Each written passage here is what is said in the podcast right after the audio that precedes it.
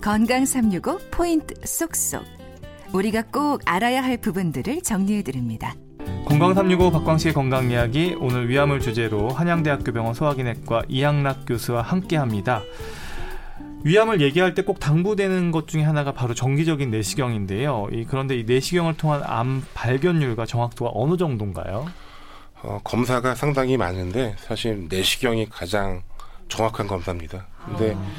얼마나 정확한지는 두 가지 중요한 점이 있는데 첫 번째는 암 자체의 크기거든요. 그래서 진행이 많이 돼 있으면은 뭐 100% 발견할 수 있지만 초기 위암인 경우는 아주 작거든요. 그런 경우는 못 발견하는 경우도 있습니다. 음. 그리고 두 번째는 시술자도 중요한데 꼼꼼하게 자세하게 오랫동안 봐야 되는데 그렇지 않고 빨리 보거나 어, 그러면은 병변을 놓칠 수도 있으니까요. 그 두 가지 점이 가장 중요한 점이죠. 네. 그럼 위 내시경은 40세 이상에서 2년마다 한 번, 그리고 대장 내시경은 50세 이상에서 5년에 한 번 이렇게 권장되는 것으로 알고 있는데요. 어, 이 검진 간격에 대한 기준 어떤 근거로 정해지는지 아니면 이 가이드라인, 이 기준보다 더 자주 받으면 안 되는지도 궁금합니다.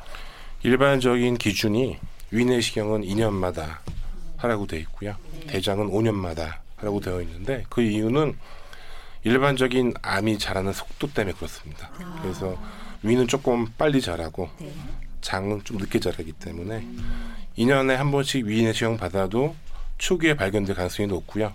대장은 늦게 자라기 때문에 5년에 한 번씩 받아도 초기에 발견될 수 있다라는 그런 과학적 근거로 어, 간격을 정한 거고요. 근데 중요한 거는 가족력이 있는 경우가 있습니다. 직계 가족. 어머님, 아버님, 뭐 형제가 위암, 대장암이 있으면은 그 간격보다 조금 더 빨리 받으셔도 되고요. 그리고 두 번째는 위에 염증이 심하거나 대장에 용중이 있거나 한 경우에도 조금 더 간격을 좁혀서 네. 받으셔도 무방하십니다. 네. 네. 사실 기부 소독에 대한 걱정하시는 분들 의외로 많더라고요. 네. 그래서 뭐 내시경을 통해서 헬리코박터 파일로리 같은 게 사실 위암의 원인이라고 소개를 했는데 오히려 이 내시경 때문에 또 감염되는 건 아닌지 이런 질문하시는 분도 계시고요. 어떻게 보면 좋을까요? 어, 상당히 중요한 부분이죠. 그래서 내시경을 여러 사람이 같이 쓰기 때문에 그런 질문을 많이 하시거든요. 근데 우리나라에서 복지부랑 학회에서 모든 내시경 검진 기관을 대상으로 저희가 조사를 합니다.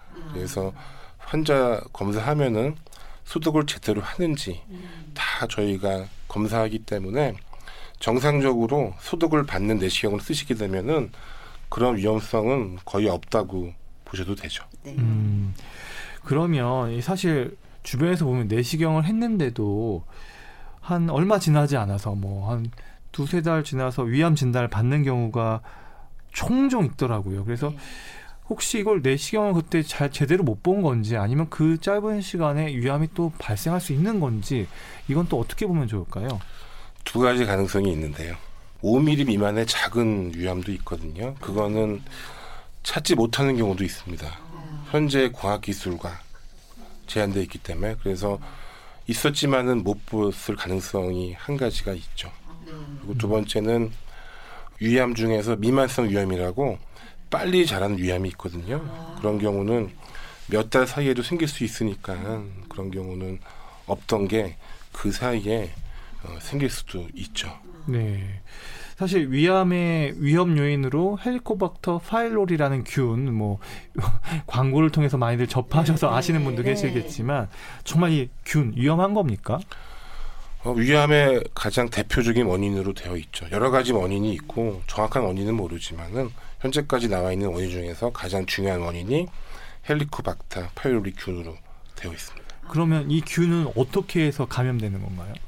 아마도 입에서 입으로 감염이 되는 걸로 알고 있고요. 그래서 우리나라 습관이 찌개를 이제 네. 같이 드시고 남자분들은 술잔 막 돌리잖아요.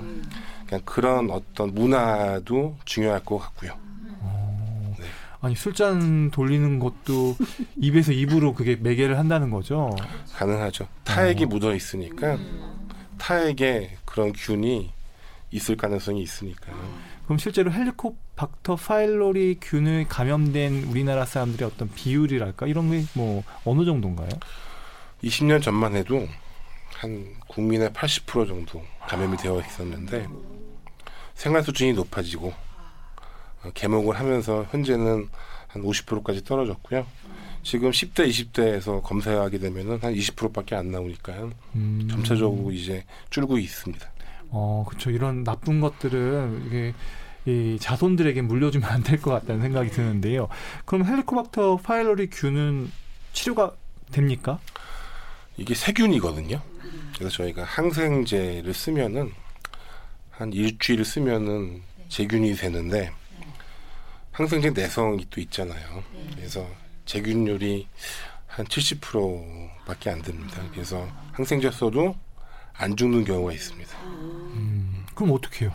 그러면 저희가 1차 치료가 있고 2차 약이 있거든요. 그래서 음. 1차 약으로 안 되면은 2차 약으로 바꿔서 저희가 치료할 수도 있죠. 음, 그러면 위암인 환자에 있어서 헬리코박터 파일로리 균도 있다. 위암 수술 뭐 이럴 때도 제균 치료를 하나요? 예, 그 제균 치료를 하는 그런 기준이 몇 가지가 있는데요.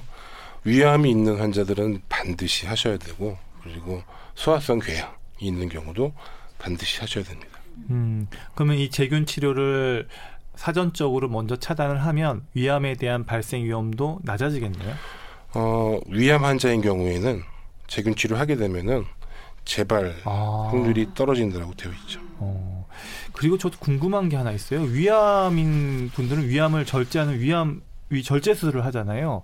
그러면 이후에 재발했는지 안 했는지 위 내시경을 받을 수가 없지 않나요? 어, 위 절제하신 분들은 또 내시경을 할 수는 있는데요. 일반적으로 재발하는 게 위 안으로 하는 경우도 있지만 위 밖으로 많이 하거든요. 그래서 위암 수술하신 분들은 내시경도 하셔야 되고 동시에 위 밖을 보는 검사, 그러니까 CT 검사라고 있죠. 아. 그거를 같이 해서 정기적으로 하면서 재발 여부를 보셔야 됩니다.